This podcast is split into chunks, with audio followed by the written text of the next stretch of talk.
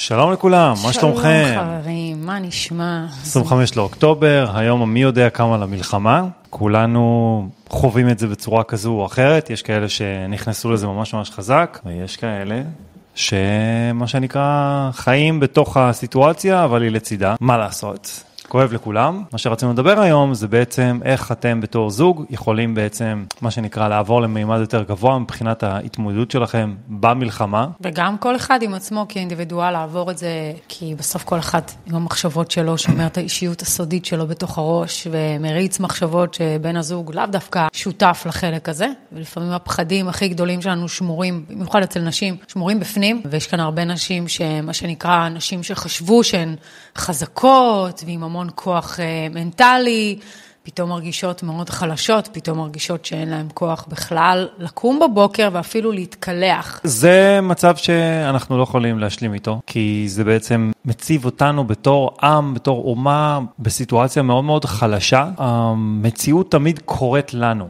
המציאות תמיד קורית, ותמיד קורה משהו במציאות. אם המציאות מכתיבה לנו את איך שאנחנו מרגישים, אז אנחנו צריכים טוב טוב להסתכל על עצמנו, ולשאול את עצמנו, האם מלחמה לצורך העניין, מרסקת אותנו ברמה כזו שאנחנו לא מצליחים לתפקד. זה אותו דבר לגבי סיטואציה פיננסית, אותו דבר לגבי סיטואציה של עבודה, סיטואציה חברתית, לא משנה מה שקורה, כי אם אנחנו משתמשים בתירוצים שיש לנו במציאות, זה לא תירוצים, כן, זה לא מתוך שפיטה. ולהשבית את עצמנו ביום יום, הבית שלכם מגיע למצב שאין תפקוד, וכשאין תפקוד, העולם עצמו קורס. אני חושבת שיש פער גדול בין מה שנשים חוות כרגע למה שגברים. כשאישה מגיעה לעולם, לכתחילה היא יצור הרבה יותר מפוחד. ה-basic needs שלנו, בעצם הרצון להרגיש במקום בטוח ומוגן, הוא אחד הדברים החזקים, שמניעים אישה מלכתחילה, כי כשאנחנו בעצם הולכות בחינון חשוך, אנחנו הולכות עם המפתח שלוף, כשאנחנו בעצם הולכות ברחוב, אנחנו תמיד מסתכלות, לא תמיד, אבל יש לנו תמיד, עולה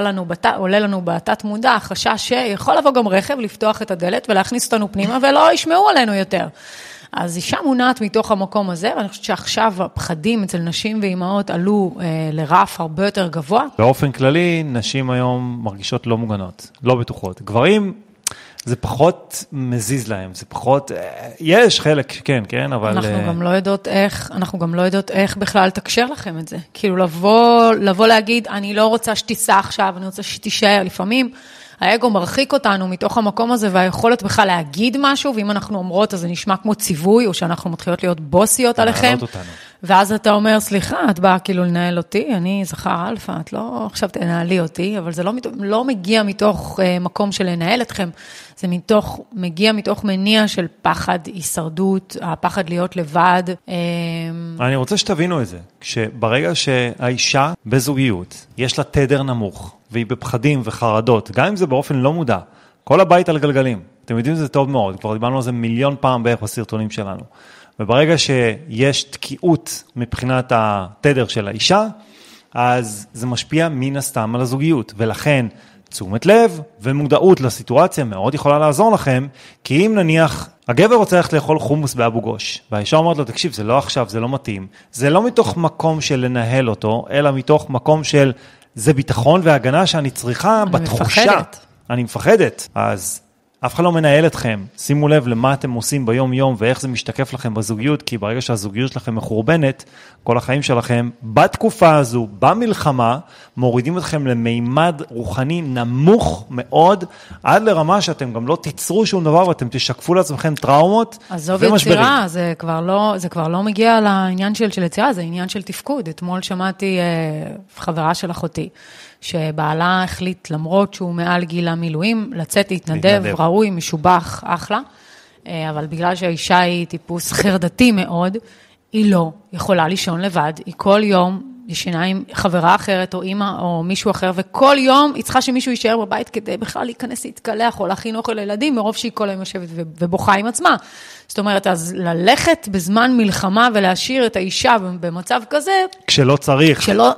זה לא העניין שלא צריך. לפעמים אתה צריך, אם האישה אין בה מספיק אומדן וכוח לשחרר את הגבר שלה למלחמה, אז בואו נעשה חושבים, אולי יותר טוב לך כרגע להישאר בבית עם אשתך, אולי זה הדבר הנכון, אני לא באה לשפוט, אני לא באה להגיד מה נכון ומה כן נכון, אולי הוא זקוק, אולי צריכים אותו, למרות שבמקרה הזה לא, אבל אני מבינה את הרצון של הגברים להתגייס, אני מבינה את הרצון האימפולסיבי ללכת ולכבוש, ולהרוג אותם, ולדרוש דם, וללכת לתרום, ולעשות, אנחנו כל העם מתגייס באיזשהו מקום, אני מרגישה שהעם מגויס מאוד, החטבה והאהבה הרבה יותר גבוהה, אנחנו הולכים ברחוב, אנשים מסתכלים בעיניים, וגם אומרים שלום, ונחמדים, וזה מצוין, זה מאיר את הנשמות, אבל צריך להבין שגם אחרי שהמלחמה הזאת תסתיים, והיא תסתיים, אנחנו נצטרך להישאר באותו תדר שבעצם חומל, אוהב, באחדות, זה מה שהדבר הזה בעצם בא כרגע לעשות, לחבר אותנו מחדש, את כולנו. מעניין למה אנחנו צריכים להגיע למצב של מלחמה בשביל להגיע לתדר שהוא חומל יותר, ושפתאום כולם עוזרים אחד לשנייה. למה צריך להגיע למצב הזה? כי במצב השוטף אנחנו שטופי מוח. עושים לנו שטיפת מוח בכל אספקט שהוא בחיים, בין אם זה במדיה, בחדשות, ברשתות החברתיות. הם מביאים בן אדם למצב שהיום הוא חומל, אבל מחר בבוקר, כשתיגמר המלחמה, הוא חוזר לחתוך בפקק. בדיוק. או ליצוק על אנשים, או לנסות לתפוס את התור למישהו שהיה כאן קודם. אבל תכלס, אני חושבת שהעם קצת עיוור בתקופה הזו, אני חושבת שמחפשים מושיע, אני חושבת שמחפשים מישהו שיושיע, שיגיד את האמת, וזו הסיבה בעצם שכולם נמצאים בחדשות, כי כולם רוצים מישהו שינחה אותם ויגיד להם שהכל יהיה בסדר. הממשלה לא עושה את זה, כפי שאתם רואים, אף אחד לא יוצא לדבר לעם, ביבי בקושי מדבר מצייץ, כי בואו, לא חושבת שזה ההצגה שלו, יש כאן הצגה שמתנהלת עליו, הוא רק סוג של בובה על חוט שמנווטת ומנווטת על ידי אנשים אחרים. ואני חושבת שהעם בהתגייסות שלו הראה את הרוח האמיתית שלו בעצם לאהבה ולחמלה ולאחדות, אבל מעבר לזה אני חושבת שההנהגה כאן המדינית לא עושה כלום. אף אחד לא מדבר לשבועים, למשפחות השבועים, אף אחד לא מדבר לנרצחים, אף אחד לא נותן עדכון. אני חושבת שאפילו שמעתי שאלה שמדווחים, קצינים בצהל שבאים למסור את הבשורה המרה, אפילו הם הודיעו להם שאין בכלל תקציב להחזיק אותם, אז רבים מהם עושים את זה באיזושהי התנדבות, ברוח כזו או אחרת, אבל אין כאן באמת מדינה שעומדת מאחורינו האזרחים, וזה הזמן שלנו האזרחים להתעשת ולהבין את זה, כי אם לא נבין את זה, אז אנחנו מגיעים בסוף לאיזשהו עבדון, ואנחנו נצטרך להוציא את עצמנו מתוך הבוץ, ולא לדרוש מישהו שיגיע מבחוץ, ויגיד לנו, הגעתי, אני בא כרגע להושיע אתכם, הלוואי והיה כאן איזושהי אוטוריטה, שאנחנו יכולים להסתכל עליה ולהגיד, אנחנו יכולים לסמוך, יש על מי לסמוך, יש מי שמניע, יש הרבה, אגב, מנהיגים כאלה ואחרים שכן יושבים בכנסת וכן היו יכולים לעשות את העבודה, אבל אין להם את היכולת בגלל שהכל כל כך מלוכלך ומלא בבוץ ומלא ברפש, שגם אם ההשפעה שלהם היא חיובית והם רוצים לעשות משהו טוב, הידיים שלהם כבולות מבכלל לנסות להניע משהו, גם אם הרצון הוא טוב והוא קשר והוא מתוך מקום של אהבה. ולכן אני חושבת שההנהגה החדשה צריכה לצאת לא מכיוון הכנסת, ההנהגה החדשה לא יכולה להתבסס על הפוליטיקה הישנה, כי מה לעשות, שימו לב לאן זה מוביל את העולם. זה לא הפעם הראשונה, היו כאן מלחמות בעבר, וכרגע זו מלחמה אחת הסופיות, אני חושבת שאפשר לומר, של העולם הזה. אני חושבת שהעולם הזה יחדל מלהתקיים במתכונת שאנחנו מכירים, ויעבור למתכונת אחרת, גם אם זה נראה לנו שכרגע עושים לנו שמות, וכרגע אין על מי לסמוך, ושאולי קצת, אולי קצת הרבה, מכרו אותנו, אני חושבת שמעל יש כפי שאתם מכירים ועוקבים אחריי, מעל יש כוחות אחרים שהמטרה שלהם היא כן להביא כביכול את הנרטיב למה שהם רוצים, אבל בפועל זה ישרת אותנו, הנשמות שחיות כאן עידנים במוות ולדע חוזרים על עצמם, שהתפקיד תכלס של הנשמות האלה סיים בעצם את הלימוד שלו, סיים את מהות הלימוד, ולכן אנחנו עוברים שלב במשחק המטורלל הזה, והאכזרי וגם החומל לפעמים והאוהב, אבל אנחנו צריכים כרגע למצוא את הכוח בתוכנו, להבין שאין הבדלות בנו, בתוכנו אין הבדלות של דת, של צבע, של מין, של גזע, של תרבות, של כל דבר אחר שמבדל אותנו אחד מהשני, כי אנחנו נשמות שבאנו להתנסות כאן בשיעור של נפרדות, רק על מנת להכיר מחדש את הכוח שלנו ולהתעלות למעלה. כרגע הדברים האלה אולי נשמעים לחלקכם מאוד רוחניים, אבל אין הבדל בין מהות הרוח למהות החומר, הכל זה ישות אחת שמשחקת תפקידים בנפרדות, ומסתירה את עצמה מעצמה רק כדי ללמוד עוד אבולוציה, וללמוד מה היא עוד יכולה להיות. אז עכשיו אנחנו שמים מולנו תפקיד ומבחן מאוד גדול שאומר, מה עוד אתם יכולים להיות? תראו לי מה עוד אתם יכולים להיות בכוח שלכם. אחד הדברים שמפחדים מהם, אני חושבת, בעמדות הבחירות ליודעי הסוד של העולם הזה, הוא מהתעוררות ההמונים, הוא מהכוח שלנו כאנושיים לקיים את המציאות. הם יודעים שיש בכוחנו לקיים את המציאות, הם מקיימים אותה על ידי הסימפסונים, או כל דבר אחר שאתם רואים ברשת שמציפים לנו, ואז אנחנו בעצם לוקחים את הרעיון ומקיימים אותו. אם אנחנו נחליט להתנתק ממערכות השידור, מהטלוויזיה, מהמסכים שמאכילים אותנו בנון-סטופ מידע, שבעצם מאכיל את הנרטיב, את המשחק כאן, המשחק יתפוס תפקיד וזווית אחרת לגמרי.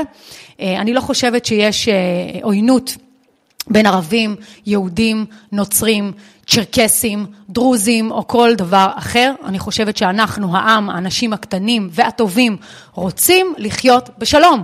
זה שהאדונים עלינו מחליטים עבורנו מתי להילחם, איך להילחם, זה כבר עניין אחר. עכשיו, יש עניין של לקחת אוכלוסיות, להשפיע עליהם לרעה, לסמם אותם ולגרום להם להרגיש בתדר הכי נמוך, על מנת שיקחו את הרעיון של השטן, על מנת שהם יוכלו להיות אכזריים ככל שניתן, כדי להוציא את הפעולה לשטח. למה הם לעשות את זה? למה הם לעשות את זה?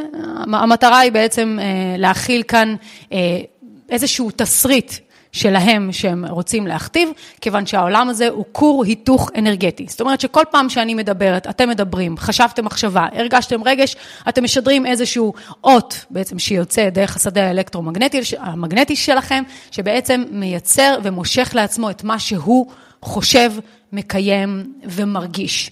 וברגע שאתה בעצם בשליטה נמוכה, זאת אומרת שהתדר שלך נמוך, יש שליטה ויש יכולת לקחת ממך את האנרגיה שאתה כרגע משחרר. זאת אומרת שהאנרגיה של סטרס, של אובדנות, של קורבנות, של מסכנות, של אימה נוראית, היא בעצם מוציאה מאיתנו אמוציות ומוציאה מאיתנו סנסציות גופניות וכימיקליות בגוף, שבעצם משדרות תדר וסאונד ליקום או לסופרנובה בעוצמה, ועל ידי האנרגיה הזו שהם לוקחים מאיתנו, בין אם אתם מאמינים לי או לא, הם מצליחים להמשיך להתפתח כיוון שאינם מגיעים מאותו מקור שאנחנו מגיעים כנשמות, והם זקוקים לנו על מנת שתהיה להם אנרגיה מסוימת בתוך הגופים שלהם, כדי שהם יוכלו להמשיך לשלוט. ברגע שאנחנו...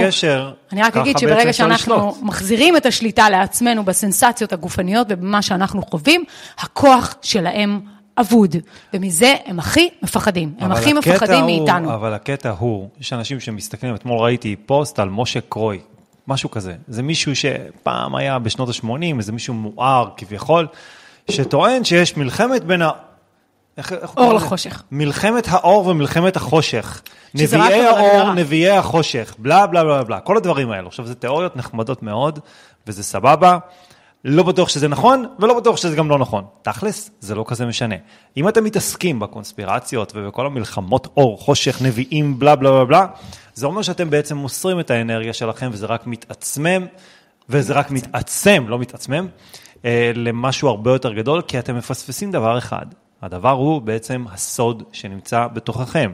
בסוף היצירה הזו, המשחק הזה, עם כל זה שהוא מטורלל ועם כל זה שהוא נוראי, נועד כדי שאנחנו נשתתף בתוך המשחק הזה. זה הנרטיב, כרגע בעולם, מתקופת הקורונה הוא משתגע ממש הרבה יותר, זאת אומרת העוצמה הופכת להיות הרבה יותר אינטנסיבית, ולכן קשה קצת יותר מבחינת מה שאנחנו רואים בעולם לחוות את זה, אבל אנחנו צריכים להסתכל על זה בתור משהו שהוא מאוד אובייקטיבי, זה לא טוב ולא רע, בפרספקטיבה כרגע שלנו עכשיו זה נורא והיום, אבל בפרספקטיבה העתידית אנחנו נראה שזה באמת מה שנקרא, היה איכשהו לאבולוציה שלנו. לצורך העניין, אנחנו כשאנחנו עברנו ניתוחים, נור עם הסרטן ואני עם הניתוח בטן שלי, שנינו עמדנו בפני המוות ומאוד מאוד כאב לנו תרתי משמע, נשמתית, פיזית, רוחנית, מנטלית, כל דבר שאתם רוצים. באותו רגע רצינו למות, ממש, אתה רוצה למות. ומצד שני, אחרי כמה שנים, אנחנו מבינים שהניתוח, האירוע הרפואי הזה, היה בשביל שאנחנו נתעורר על עצמנו.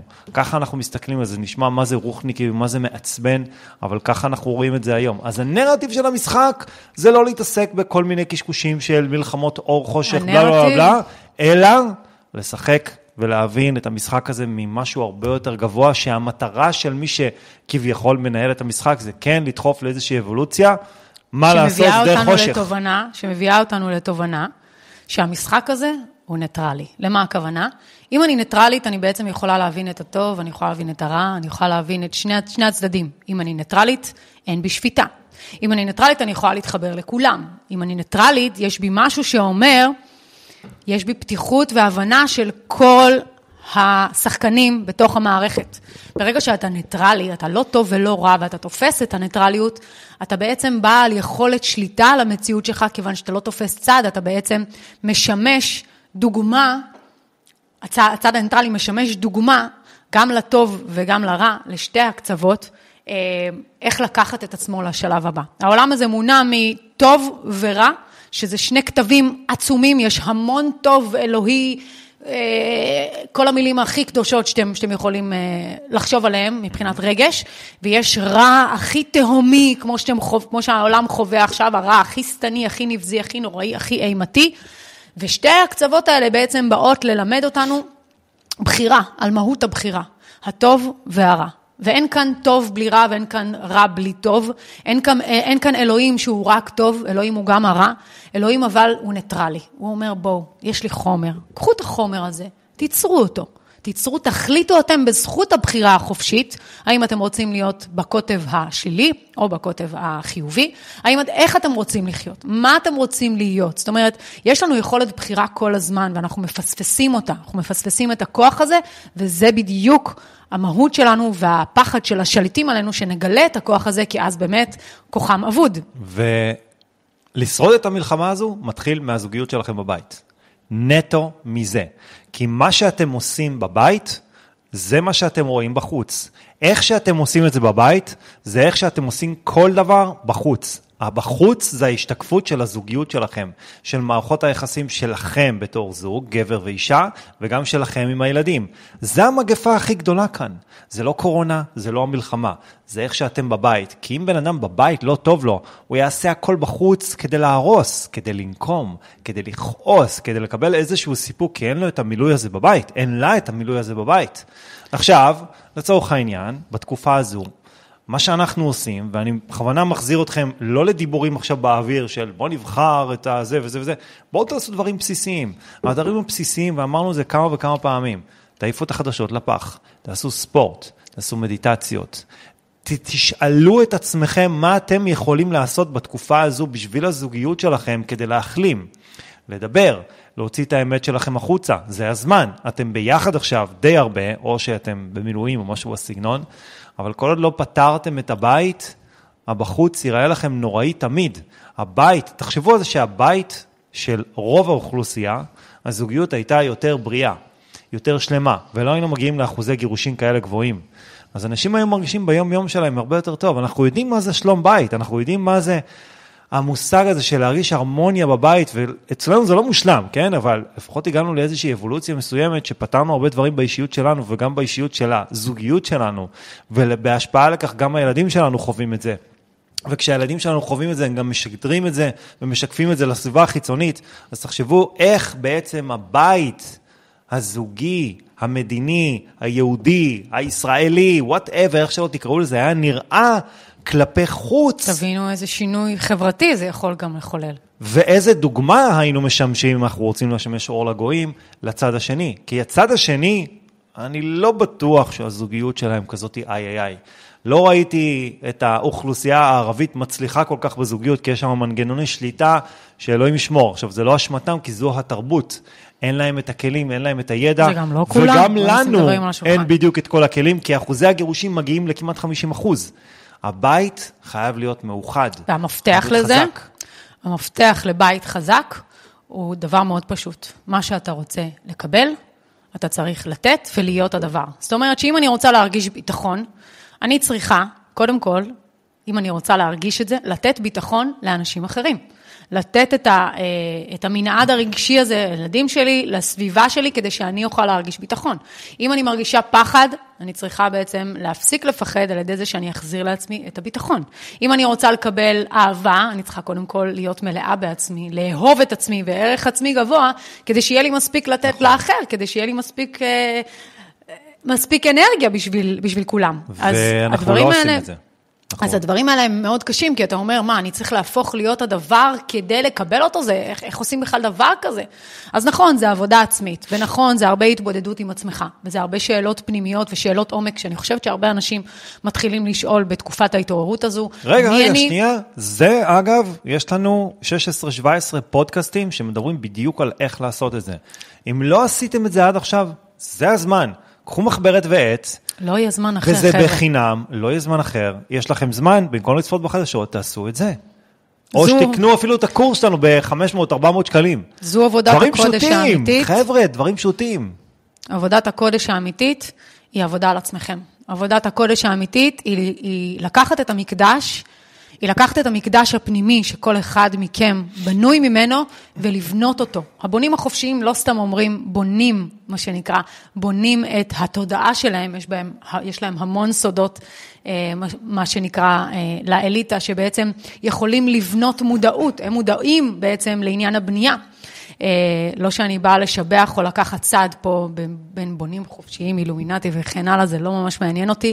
אני מסתכלת ממבט על, מעבר לזה, ממבט גבוה יותר, מעבר לממשלות, מעבר למדינות, מעבר למה שאנחנו רואים, מעבר לדת, ואני מנסה כל הזמן להבחן את עצמי איפה אני נמצאת ביחס לדבר הזה, ואיך אני יכולה לקחת מכל דבר שהוא ידע, ופשוט לבנות את עצמי, ולבנות את עצמי בתודעה גבוהה יותר, כפי שאני רוצה שיקרה. ומעניין למה הארגון הזה הוא ארגון רק של גברים ואין כניסה לנשים. מעניין למה. לאחרונה התחילו להכניס כמה נשים. אפילו אנחנו ניסינו, אתה זוכר, להירשם ולנסות להתקבל כדי להבין מה הולך שם בפנים ולהבין את הסודות. כמובן שלא התקבלנו, כמה מפתיע. רצינו לנסות לראות מה יש שם. אגב, אני מכירה הרבה אנשים שנמצאים שם ולא מודעים לעמדות הבחירות, ואנשים מדהימים, ואנשים מדהימים, באמת. אבל הם לא מודעים לעמדות הבחירות שמנהלות אותם, והם האנשים הקטנים שנמצאים בתחתית השרשרת. אבל אני חושבת שכל הסיפורים של מה שקיים, סדר עולמי חדש, כל מה שקיים עכשיו, אנחנו צריכים להתנתק מזה, חבר'ה. אנשים מאכילים אותנו בזה, מאכילים אותנו בחוץ מזה, אנחנו בעצם לוקחים את זה, מפחדים מזה, ואז בעצם מקיימים את זה, בזה שאנחנו בתדר נמוך ואנחנו בשליטה. אז במקום לחשוב על הדברים שהם הולכים לעשות, תגידו לעצמכם שזה לא יקרה וזה לא יהיה, והם לא יצליחו להכיל כאן שינוי, כי מה לעשות, בנו תמון אור גדול שבעצם יכול לשנות את המציאות, ומזה בדיוק הם מפחדים. אני חושב שמדינת ישראל והעם היהודי, הישראלי, כי יש פה גם ערבים, וגם דרוזים, וגם צ'רקסים, וגם נוצרים, whatever, זה לא משנה, הרי בסוף זה כולם אותו דבר, שיכולים לעבור למימד יותר גבוה, מבחינה רוחנית, ולהבין את הדברים קצת יותר מלמעלה, אני חושב שהגיע הזמן, כי... לא יהיה זמן אחר. לא יהיה זמן אחר. יהיה זמן אחר אולי ביקום מקביל, אבל זה הזמן שלנו. זה הזמן של כל מי שרוצה לעשות משהו בלב, ולא מרגיש, ולא הרגיש עד עכשיו שיש לו את היכולות, להתעלות מעל עצמו, מעל האישיות, מעל האגו שהוא הכיר, ולעשות משהו אחר, כי זה הזמן לעשות, חברים. כי התקופות הכי חשוכות שלנו, אלא התקופות שבתור זוג, אלא התקופות שבעצם העיצו את האבולוציה שלנו, בתור בני אדם, עם תודעה מסוימת, להגיע לתובנות הרבה יותר גבוהות ולהאיץ את ההתפתחות ברמה כזו שראינו פתאום את הדברים בצורה מאוד אובייקטיבית. כן, בתוך עין הסערה מאוד מאוד קשה, אני יודע, אנחנו יודעים גם אנחנו מה זה להרגיש חרה לפעמים ומה זה להרגיש בדאון ובפחד ובחרדה ובסטרס. אנחנו הפסדנו את כל הכסף שלנו בלילה אחד לפני לא הרבה זמן. והיום אנחנו מסתכלים על זה בצורה אחרת, כי זה בעצם העיץ אותנו, רק העיץ בצורה מטורפת את מה שאנחנו עושים היום בצורה הרבה יותר חזקה. כי כשאתה נשאר בלי כלום, אתה נכנע.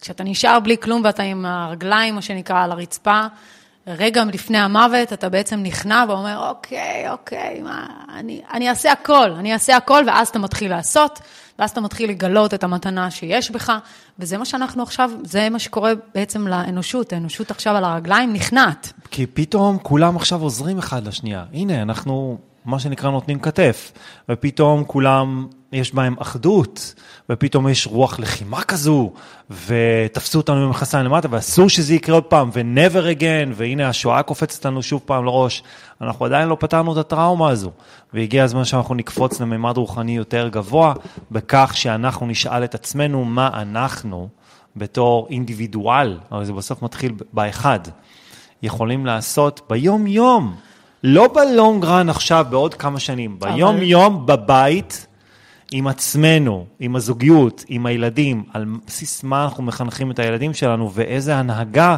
אנחנו מנחילים כאן בהמשך, כי ההנהגה כרגע מובילה אותנו בשוטף, לסכסוך פנימי תמידי. אנחנו ביום יום שלנו מסוכסכים ברמה שאנשים בכביש, בסופר, בזוגיות, בבתי משפט, בתביעות, במשטרה, עם המורים, הכל מבוסס על שנאה, וזה מגיע בעצם ממניפולציה תודעתית של שטיפת מוח יומיומית, שאנחנו באופן מודע בוחרים בזה רק כדי להרגיש את הסיפוק הזה של, אוקיי, בואו, הכל העולם מחורבן, או משהו בסגנון הזה. אני חושבת שטראומה מאכילה טראומה. אחת הבעיות שיהיו כרגע לאנושות זה לצאת מתוך הטראומה. כל עם ישראל הוא הלום קרב לדעתי, וטראומה מאכילה טראומה. וברגע שאנחנו מזהים את זה, אם אנחנו לא יוצאים מהטראומה ונמשיך להאכיל את עצמנו במה שקרה, אנחנו פשוט נידונים למניפולציה סביבתית, וזה חשוב, ואני אדגיש שכולם ידעו את זה. שכולם ידעו כדי באמת להבין שאנחנו חייבים לעשות שינוי בסל המחשבות שלנו ובהתנהגות שלנו, למרות הקושי, ולהיות מאוד מאוד אמיצים. כשאנחנו הופכים להיות אמיצים, אלוהים נכנס לנו לתוך מה שנקרא הזרם החשמלי, בין רמות האטום. אלוהים נכנס ואומר, אוקיי, קורה שם משהו עכשיו, הבן אדם כבר לא על אוטומט, כי 90% מהמחשבות שלנו הן אוטומטיות לחלוטין וזהות ליום הקודם. אלוהים נכנס ברגע שאנחנו הופכים להיות אמיצים, ברגע שיש 200 הרץ, תדר בגוף שהתאים שלנו נעים בו, הוא אומר, אוקיי, יש פה אבולוציה, אני הולך לפתח אותו, אני הולך לתת לו חוויה חדשה, אני הולך לתת משהו אחר. מה שאנחנו לצורך העניין בתור, אנחנו רוצים, כאילו, מה שאנחנו בתור מנהיגים רוצים להנחיל לעם הזה, זה בעצם חשיפה של מידע. הידע הוא לא חשיפה של קונספירציות, עזבו את זה רגע בצד, כי זה לא יעזור לכם ביום יום שלכם. זה רק יחיס אתכם עוד יותר. מה שאנחנו רוצים לעשות זה לחשוף את הידע הפנימי שאנחנו גילינו אותו, את המעט שגילינו, ברמה שאתם תבינו שכולם בעצם מגיעים מאותו מקור, ואת זה גם הפיזיקה הקוונטית יכולה להוכיח. ברגע שאתה חשוף למידע כזה, ויש גם את המדע שמסביר לך את זה, אין בעצם מחלוקת שמגיעה מתוך מניעים של דת, או מניעים של פוליטיקה, כי כל פעם שמדברים על דת או פוליטיקה זה יוצר מחלוקת. ברגע שהמדע מגיע ובעצם מסביר את זה, בשילוב עם ניסיון אישי שלנו, אין שום מחלוקת. פה אתה רואה את האמת. אבל לאחרונה אנחנו מקבלים, יש הודעות שאנחנו מקבלים שאנשים רושמים לנו, אנחנו שונאים אתכם ואוהבים אתכם בעת ובעונה אחת. אנחנו שונאים אתכם כי אנחנו רואים משהו שהיינו רוצים, ואנחנו אוהבים אתכם כי הצלחתם לעורר אצלנו משהו. זאת אומרת, שאתה מסתכל על מישהו שמשמש לך איזשהו מקור ידע על עצמך, אתה בעצם מצד אחד כועס, למה אני, אין לי בעצם את הידע הזה, האגו מתחיל לנבור בו, אבל מצד שני אתה מסתכל ואומר, אבל זה גירד לי משהו, זה נגע לי איפשהו, ואולי יש כאן משהו שאני צריך לחקור. אז אני מבינה לגמרי את הכעס, אני חושבת שכשאני התחלתי את ההתפתחות שלי, אתה הסתכלת עליי ודי כעסת עליי, על איך הצלחתי להשיג את המודעות הגבוהה שלי, את השלווה הפנימית שלי, לזה שהכל יהיה מדהים, הכל יסתדר, אנחנו נצליח. החיוביות הזאת מעצבנת גם להסתכל על מישהו שהוא, כשאתה נמצא במצב קורבני, בפחד, להסתכל על מישהו שכל כך יודע את עצמו, זה מעצבן וזה מציק. ואני זוכרת שכשאתה עשית ההתפתחות, אחרי שאני השתבללתי אחרי תקופה, כי זה ups and downs, זה בא בגלים, אני הסתכלתי עליו וממש התעצבנתי, כאילו, סליחה, אני לימדתי אותך את היסודות האלה, ועכשיו אתה עף על עצמך? סליחה, מה זה צריך להיות? האגו שלי התחיל לנבור בי והסתכלתי, אבל זה עזר לי בעצם להבין שיש לי עוד משהו שאני צריכה לשאוף ולתקן בעצמי, שזה משמעת עצמית ועוד המון דברים אחרים שרוני שיקף לי, ועזר לי להגיע לזה. אז אנחנו כל הזמן עוזרים אחד לשני, ואנחנו פה בשבילכם כדי לעזור לכם, לא כדי להעצבן אתכם, לא כדי ללחוץ לכם על הפצעים. לפעמים הפצעים שאתם רואים, שאנחנו מדברים עליכם, הם מכאיבים, אבל זה נועד אך ורק כדי שאתם תשימו פוקוס ונקודת מבט על החיים שלכם ותגידו, אוקיי, אני מבין שיש פה איזושהי השתקפות אחרת, אולי אני יכול גם, אולי גם עבורי קיימת כזאת מציאות וזוגיות כזו. כי כדי לעבור למימד רוחני יותר גבוה, העם הזה, הזוגיות שלכם, אתם בתור אינדיבידואל חייבים להתמודד עם הפחדים הכי גדולים שלכם, עם הבושות, עם האשמות, עם התינה שקיימת בתוכנו. כי עד שלא מתמודדים עם הדברים האלו, זה בעצם עבודת הצללים שאנחנו לא בורחים בעצם מלעשות. ואחד הדברים זה להשתחרר מנקמת הדם. אם אתם נמצאים בנקמת דם, בגלל שהיקום הזה הוא יקום של יקום שמשקף את מה שאנחנו.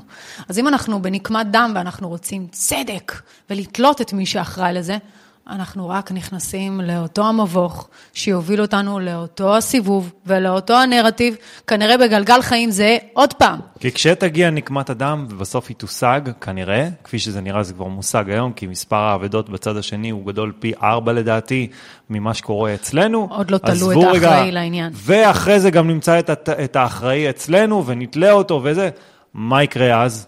אנחנו נצא עוד דם, לא ישתחרר הפחד, לא ישתחרר כלום. כי היו מקרים והיו מלחמות בעבר, והיו ועדות חקירה, והיו, זה אף פעם לא הוביל אותנו בתור עם יהודי, בתור מדינה ישראלית, על כל תושביה לאיזשהו מימד רוחני יותר גבוה.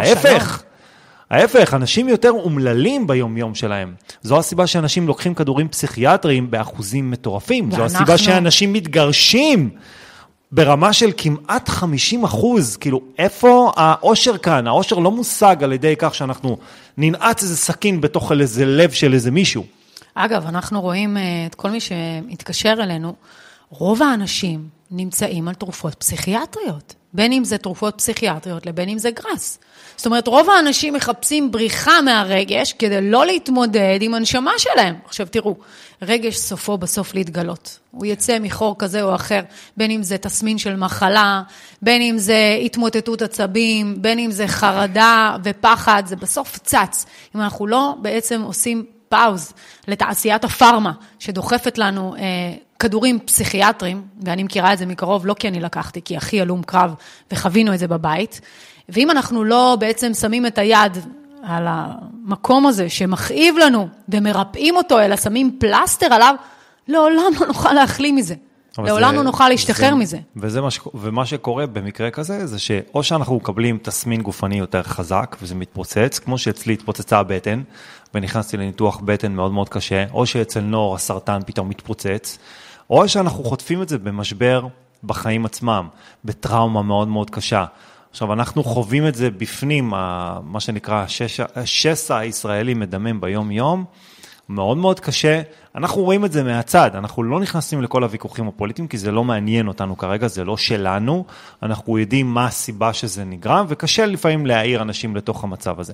אממה, אנחנו בעצם מקבלים טראומה חיצונית מהאויב, על ידי כך שהוא בעצם תופס אותנו עם התחתונים למטה, כי אנחנו בפנים, מה שנקרא לא מאוחדים, וזה בדיוק כמו גוף שהמערכת החיסונית שלו כרגע פגומה, הוא חשוף לווירוסים חיצוניים שיכולים לתקוף אותו וברגע אחד להשבית אותו. מה קורה לבן אדם שמערכת החיסונית שלו חלשה? הוא נהיה חולה תוך שנייה. זה אנשים מבוגרים יותר, או אנשים שנמצאים תחת סטרס, פחדים וחרדות ומצב מאוד מאוד אינטנסיבי בעבודה. הגוף שלהם מכריע אותם ומספיק שווירוס אחד תופס אותם, הם יכולים עכשיו לאיזה שבועיים.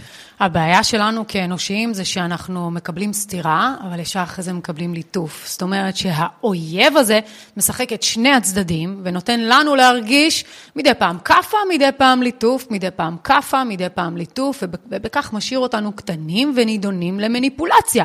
ההתעוררות הגדולה הזו תביא אותנו להסתכל ולהגיד שאנחנו לא מוכנים יותר להיות פטי, ואנחנו לא מוכנים יותר לקבל את הקפות של מה שמביאים לנו כאן, והעם היהודי כאן לא משנה מאיזה שחר ההיסטוריה ומאיזה תרבות ומאיזה שנה, זה לא מעניין, מה שמעניין זה המצב הנוכחי ואיך אנחנו יכולים מכאן לשפר את זה, זה לא משנה אם עכשיו נלך אחורה ונוכיח בתורה או בקוראן, ומה מוחמד אמר, ומה משה אמר, ומה אלוהים נתן לנו, זה לא משנה. אלוהים הוא הוויה.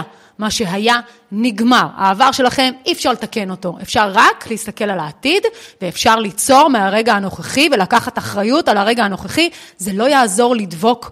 זה שאתם מסתכלים על מדינות ערב, שפתאום מאשרות לנו, כן, תמיד הייתה פה מדינה, וישראל היא מדינה ריבונית, ומאז ומעולם הקדוש ברוך הוא נתן לנו את המדינה, וזה שלנו. זה בשביל להשאיר אותנו בשקט, זה הליטוף, מה שנקרא, אבל מצד שני יש פה סתירת לחי גדולה, או יותר נכון, משהו שהוא הרסני הרבה הרבה הרבה יותר, וזה נועד על מנת לעורר אותנו מגבוה. יש כמה שלבים להסתכל עליהם, על המלחמה שמתרחשת כאן. יש את השלב הפיזי, יש את השלב של מי שמנהיג את זה, ויש את השלב מעבר למי שמנהיג את זה, שהוא לא מודע, שזה ישויות גבוהות ששולטות בעולם, אנחנו לא ניכנס לזה, אבל מי שמכיר אותי ועוקב אחריי יודע שזה מלאכים, ישויות, אנשים מסוימים, שכל המטרה שלהם, זה בעצם לעזור למין האנושי לפתח את עצמו, הם זה בעצם אנחנו בהסתרה, הם מודעים לעובדה של מה שקורה פה, ובגלל שיש חוק אי התערבות גם, אי אפשר לבוא ולהציל אותנו, כי זו בחירה נשמתית שלנו להיכנס ולגלם את התפקיד הכל כך messed up, כדי להתפתח, כדי שהנשמה שלנו תתחיל לתפוס יותר אור, וכדי לתפוס יותר אור, מה לעשות? אנחנו צריכים להכיר את החושך, צריכים להכיר את התהומות של השטן, כדי להגיד מה אנחנו לא רוצים שיתרחש כאן. ואנחנו בתור המנהיגים החדשים, ואנחנו נגיע להנהיג את המדינה הזו, אנחנו אומרים דבר מאוד מאוד פשוט. שימו לב מי בעצם מאכיל אתכם במידע. למה דווקא המידע הספציפית הזה נחשף? אני רואה בטלוויזיה למשל, שאני נמצא בחדר כושר, שמנסים כל הזמן בעצם לעשות בלופים, כמו שטיפת מוח, כמו תכנות של המיינד, בעצם את אותה הכותרת כל הזמן. לא משנה כרגע אם זה בתקופת מלחמה, או בתקופת מחאות בקפלן, או בתקופת המשפט של ביבי, או בתקופת השביתה של המורים, או בתקופת אלימות של שוטרים, או כל דבר אחר, כדי בעצם לעשות דבר אחד, להסיט אותנו ממה שקיים אצלנו בפנים. מה שקיים אצלנו בפנים זה אוצר, אנחנו פשוט עדיין לא נחשפנו לזה. קודם כל הבסיס הוא להבין שאנחנו בתור מנהיגים אומרים לכם, אתם מגיעים מאותו המקור. אין שום הבדל בין צ'רקסים, דרוזים, מוסלמים, נוצרים, ערבים, יהודים. אין דבר כזה. הכל מגיע מתוך איזשהו סורס, מוכח בפיזיקה קוונטית. חלקיקים שמגיעים מאותו מקור, מחוברים יחד ברשת. זה שאתם אומרים שיש מישהו חיצוני לכם, בין אם הוא ישראלי, או בין אם הוא ערבי, או בין אם הוא אמריקאי, או צרפתי, שהוא שונה מכם, אתם יוצרים נפרדות. ברגע שאתם לא הבנתם את הקונספט הבסיסי הזה, לא הבנתם את מהות האלוהים האמיתי, אתם עובדים את השטן, ולא את אלוהים האמיתי. זה מתחיל מזה. הפעולות הבסיסיות ביום יום שלכם, ובזה אנחנו נסכם, כי זה סרטון ארוך, הם בסך הכל לשמור על זה, לשמור על המוח שלכם. ברגע שאתם לא שומרים על המוח שלכם, אתם פגיעים. הבית שלכם חייב להיות מאוחד. היום יום שלכם חייב להיות מורכב משלושה מימדים, מימד פיזי, מנטלי ורוחני. פיזי זה בעצם לשמור על הפיזיות שלכם. שימו לב איך אתם בעצם שומרים על תזונה וספורט. אלה הדברים הבסיסיים, כי הסחות הדעת מסביב, הן מלאות באוכל מתועס, בג'אנק פוד. אתם יוצאים מניתוח מעקפים או צינטור בבית החולים, וכבר יש לכם רולדין בבית חולים, סופגניות ודונלט מלאות בסוכר, או איזה שווארמה שמלאה בשומן טרנס. או מכונות של קוקה קולה, שמוצבות במסדרונות של בתי חולים. כמה אבסורד זה יכול להיות ומכעיס. אני זוכרת שישבתי עם אמא שלי בימי האחרונים, רציתי לאכול משהו, ויצאתי החוצה, ואני רואה כאילו, מה יש כאן לאכול? הכל כאן ממתקים, הכל כאן שיט, קוקה קולה, לא מוכרים דברים בריאים, אז זה קצת אבסורד להחזיק דברים כאלה בתוך בתי חולים, ולגרום לנו להמשיך לצרוך את זה. למה הממשלה וההנהגה לא חושפת מידע לגבי הגוף האנושי, או לגבי הבריאות, בריאות המיינד והנפש, הקשרים בעצם הכימיקלים הרגשיים? למה בתי חולים יש לנו כל כך בג'אנק פוד, כשבמקביל מנתחים אנשים על זה שהם אוכלים את הג'אנק פוד הזה? למה יש התנגדות ללמד אותנו קצת פיננסים? למה לא מלמדים אותנו פיננסים בבית ספר? הדבר הכי חשוב לקיום של אדם כאן בעולם, להתמודד עם כסף, זה המניע הכי גדול כאן. למה אף אחד לא מלמד אותנו? למה מלמדים בתיכון גיאוגרפיה, ולא מלמדים אנשים על קצת איך עובד המוח? איך בעצם לייצר קשרים מצביעים חדשים, ובעצם לשחרר טראומות עבר? לא, בוא נחכה אחרי הצבא, שנחטוף עוד יותר טראומות, ואז נגלה את זה בגיל 30, 35, שנגיע למשבר גיל 40, בגיל 40. בכלל. אז מה שאנחנו אומרים זה, שימו לב ביום יום שלכם לשלושת הממדים, ממד פיזי, מנטלי ורוחני. הממד הפיזי, כמו שאמרתי, זה תזונה, ספורט, על איך אתם ביום יום בעצם שומרים על מה שאתם מכניסים לגוף, ובכלל הפיזיולוגיה שלכם, זה הדבר הראשון. הדבר השני זה הממד המנטלי. כל אחד צריך להסתכל על עצמו בתור ישות שיש לה כישרון, שיכול להגשים את עצמו, וכוח. ולעזור באמצעות כך שהוא נותן מעצמו לסביבה. הממד הרוחני זה לשים לב לרגשות שלכם. הממד הרוחני אומר לשים לב לטראומות שלכם, לאיך אתם מדברים אחד לשנייה, מה אתם מרגישים בכלל כלפי הסביבה, כי רגש לא ניתן להדחיק. אלה שלושת הממדים, ואנחנו בתור מנהיגים במדינה הזו, אנחנו נעשה את זה, אנחנו נטמיע את זה באוכלוסייה. אתם תקבלו את כל המידע שאנחנו עשינו בעצמנו. זה כל היופי כאן. כי אם אני אומר לכם לעשות דברים שאני לא עשיתי בעצמי, אני חוטא בזה שאני מטעה אתכם הציבור. ויש סיבה למה אף אחד עד היום לא גילה את זה לציבור ולא חשף את המידעים האלו, כי יותר קל לשלוט בכם, אזרחים יקרים, כשאתם בפחדים ואתם בקאוס. ואני אגיד עוד משהו. יותר קל לשלוט בנו ולהוציא אותנו, האנשים הרוחניים, כמשוגעים, כדי להקצין ולהגיד שהדרך הזאת היא דרך לא ריאלית, ואין שום בסיס לדברים שאנחנו אומרים, ולכן כל האנשים הרוחניים בעולם לא נכשלים, אבל לא מצליחים להנהיג. א', הם לא רוצים להתמון בכל הדבר המלוכלך הזה. ב', בגלל שהוציאו אותנו האנשים הרוחניים כמשוגעים, כלא נורמליים, אנחנו באמת לא נורמליים, בקטע טוב, אז בעצם עשו איזה שיימינג כזה לתחום הזה, שמי שרוחני, אוקיי, סתם, דבר שטויות, נו, אפשר לעבור הלאה. אני צריך את היציבות, אני צריך את השכל הלוגי, האנליטי, שישקול ויגיד לי מה נכון ומה לא. אבל אם אתם מחוברים למדע, למדע האמיתי, ויודעים ומכירים את תורת הקוונטים, אתם יודעים שיש לנו אין סוף הסתברויות שמתחברות לעולם הרוחני, לייצר כאן מציאות אחרת, והכוח הוא שלנו, וזה הזמן לעשות את העבודה, כי לא יהיה זמן אחר, חברים. זה הזמן שלכם לעשות עבודה כרגע. ואין מימד יותר גבוה או יותר חזק. מימד הפיזי, המנטלי, הרוחני, שלושתם שווים. אנחנו פה בפיזיות, יש לנו מנטליות, ויש לנו גם רגש ורוח. שלושתם שווים אחד לאחד. ואנחנו בתור אומה נעשה את זה. אני יודע את זה שאנחנו נעשה את זה. לא סתם אנחנו פה במדינה הזו. נעשה ונצליח. נעשה ונצליח. אז יש לנו בערוץ את הפודקאסט של זוגיות. יש מדיטציות מודרכות של נור שהן מעולות. כל מה שנותר לכם לעשות זה ללמוד מאיתנו איך עושים את זה. אם הגענו לאיזשהו מצב מסוים, הווייתי, תודעתי, מנטלי, רוחני, פיזי, whatever, והגענו לאיזושהי התקדמות מסוים, ואתם רוצים כן ללמוד איך לעשות את זה, החומר קיים בחינם, בשביל זה הערוץ הזה קיים. למה לא לעשות את זה? יש לנו כמעט 1,000, יותר מ-1,000 שורטים במדיה החברתית. אתם בכלל מבינים מה זה?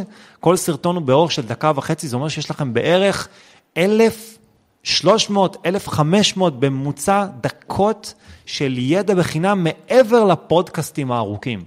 אין שום תירוץ ושום סיבה להישאר בסיטואציה הזו, וכל תירוץ וכל סיבה שאתם מוצאים כדי להישאר ככה, זה בגלל שאתם מכורים לאישיות שלכם. אז. מכאן, המון תקווה, המון תקווה חברים, המון אהבה. אף אחד לא יצליח להרער אותנו ולהרוס אותנו לעולם, שתדעו את זה, אנחנו ניצחים ואנחנו ננצח ועדיין מנצחים את המלחמה הזו כבר עכשיו, והכל יהיה פה טוב, הכל יהיה פה מדהים, רק תנסו יותר לעבוד על עצמכם, זה זמן שהוא מאוד חשוב כרגע בשבילכם לעשות עבודה תודעתית, רוחנית, נפשית, זהו אהובים. שיהיה לכולנו המון המון הצלחה בדרך. ביי. ביי.